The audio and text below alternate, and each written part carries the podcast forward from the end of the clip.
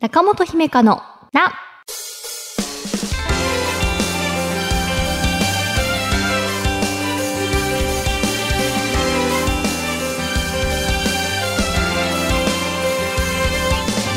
心理カウンセラーの中本姫香です。今回はこんなメッセージから。ラジオネームポンツさん。107回でローランドさんが自身のお誕生日に生まれてきてあげてどういたしましてと SNS でつぶやいていたという話がありましたね。私も元からある言葉を変えて自己肯定感を高めたりすることを昔やっていたなと思いメールさせていただきました。僕は昔プラスの言葉を意識していた時負けず嫌いという言葉には負けると嫌いとマイナスの言葉が2つもあることに気づき負けず嫌いなんですかと聞かれた時にいえ勝つことが好きなんですと自分なりに言い換えていましたというすごいですね。負けず嫌いに負けると嫌いっていうマイナスの言葉が2つあるっていうことがまずおすごい発明ですね。確かにその通りでちょっとこうローランドさんのね紹介した言葉の何て言うんですかあれに似たようなものを感じますね。他にも、えーラジオネームおばけんさんから売れない時は堂々と売れ残ってやるという言葉について中本さんの解釈のおかげでその言葉がより心に響いた。今後も定期的に格言や名言を独自の視点で語ってほしいというお便りが届いていました。ということでおばけんさんもありがとうございます。あー確かに何か私はこう思ったみたいなことをお伝えしましたが何かこう売れない時は堂々とってねそのまんまこう商品の棚みたいな気持ちになることは私はできないですけれどなんか新商品ばっかり入れてこの既存のアイスの私はみたいな。っていうとなかなか想像できないですけれどあなんだかじゃあ私の解釈でよければ格言とか名言とかをね私はこう思いますけど皆さんどうですか？っていうのはちょっとやってみたいかもしれないです。あなんかネガティブな言葉をポジティブに言い換えるっていうなんか単語帳みたいなの作りたいですね。負けず嫌いを変化勝つことが好きみたいな。うんうん。そういうのなんか見てるだけでもちょっと元気がもらえそうでいいですね。なんか番組グッズに。あなんかそういうなんかねカレンダーみたいなのありますけれど毎日なんか言葉もらえるみたいな。そういう単語帳をね。皆さんで募集したら集まりますかね。ちょっと毎日日めくりは厳しいですかね。うんでもちょっとずつね皆さん私も一緒に変換するのを鍛えていきたいと思います。はい。中本姫香のな最後までお付き合いください。私への質問も大募集中です。中本姫香の姫香セレクション私が見た映画や読んだ本、漫画などから生き方や考え方、カウンセリングのヒントになるかもと思った作品を紹介するコーナーです。今回のテーマはこちら。何者？という映画を紹介します。えー、邦画です。はい。映画の公開は2016年10月15日。原作は浅井亮さんの同じタイトルの何者っていう小説です。監督脚本は三浦大輔さんです。原作の小説を何年も前に読んだことがあったんですが、今回姫香セレクションで紹介するにあたって映画の方も初めて視聴しました。えー原作がね、有名な作品で、直木賞の受賞作だったりするのでね、そっち読んだことがあるよっていうリスナーさんもいらっしゃるかもしれません。映画のあらすじを引用します。就職活動を通して自分が何者かを模索する学生たちを描く青春映画。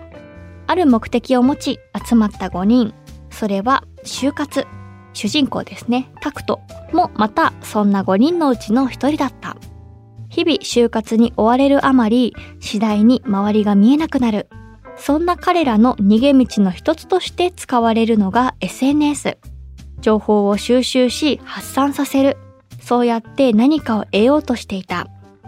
しかし、それは時に情報となり、狂気となり、疑問へと変わる。というのが映画のあらすじです。ということで、えー、就職活動がテーマです。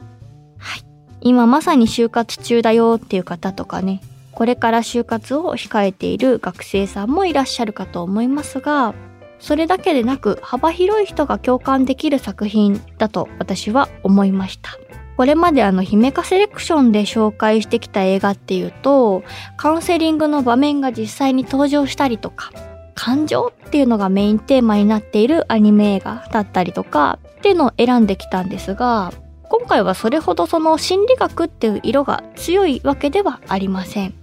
なんかもっとね、身近なというか。このテーマを見て私は表の顔と裏の顔っていう言葉がまず浮かびました。うん。人はね、いくつもの顔を持っているものなんですよね。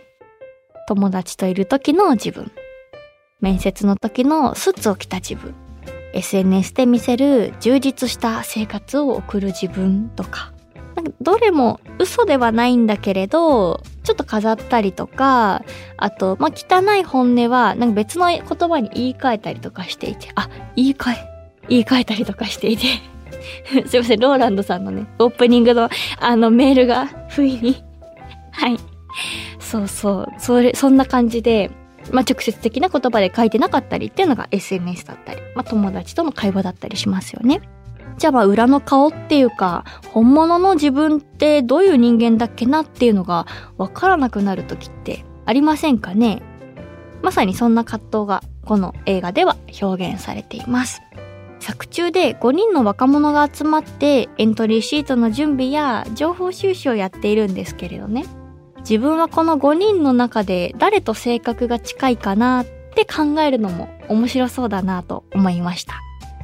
冷静で常に周りを分析していて、冷めた目で世の中を見ていると自分でも思っているタイプ。まあ、これが主人公なんですけれどね。まあ、実は、えー、主人公の中でもすごい熱い部分があったりして、その葛藤みたいなもの描かれていたりとか。他には、素直で周りの個性を純粋に認めることができて、こう理想を追いかけている人っていいなって思いながらもま、それがなかなかできない、こう、現実的な条件とか、自分自身の置かれた環境を大事にするタイプとか、え、あとは常にこう華やかなところをみんなに見せていないと自分を保てないんだっていうタイプとか。うん。すごく個性的というか、でもこう、いそうと言いますかね。その要素はちょっと自分にもあるかもっていうような5人なんですけれどね。私自身は誰に一番近いんだろうなって考えて、20代前半の私は、なんかちょっとこう主人公の生き方というか考え方に少し似ていたかもしれないけれど、今はそうでもない気がするので、難しいですね。なんかみんなそれぞれね、自分が持っているカードというか、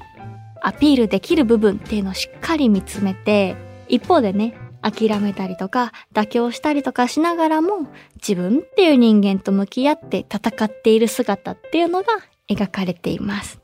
私この何者を主張し終えた時にあの先月紹介したローランドさんの本が頭に浮かんだんですよね。もちろんローランドさんもこう裏の顔というか本音みたいなものはあるんでしょうけれどね。まあそれでもこう俺ってこういう人間ですってしっかり持っているってイメージがやっぱりあります。だけれど世の中の大半の人って自分がこういう人間ですって一言で表すのってすごく難しい。人からこう見られたいなとかあんな生き方はしたくないなとか。でもね自分の実力って実は全然足りてないなっていう自覚もしてたりとかね。なんか弱い自分を認めるのって勇気がいりますからね。なんか5人の中でいた一人で、こう、格好悪くてもみんなの前で悔しいって言える人っていうタイプがいて、私それはなかなかできないな、いいなっていうふうに思いました。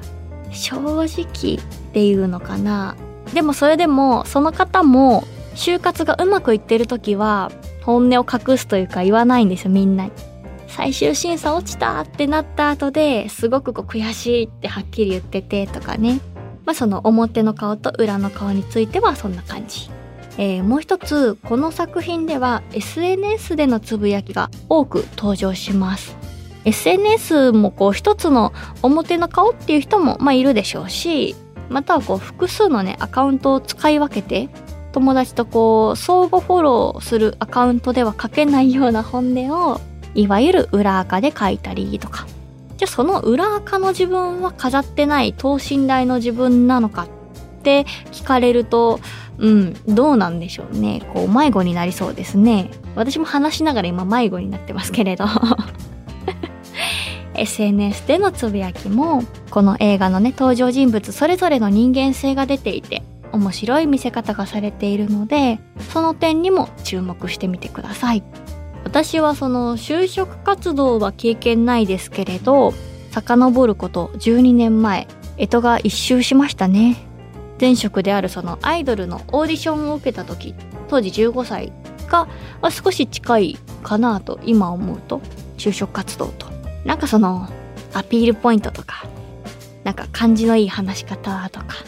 ありのままの自分では無個性なんじゃないかなって思って必死にこう自分の引き出しをこう開けてねいろいろアピールできる脚色できるその元になるような要素を探すんですよね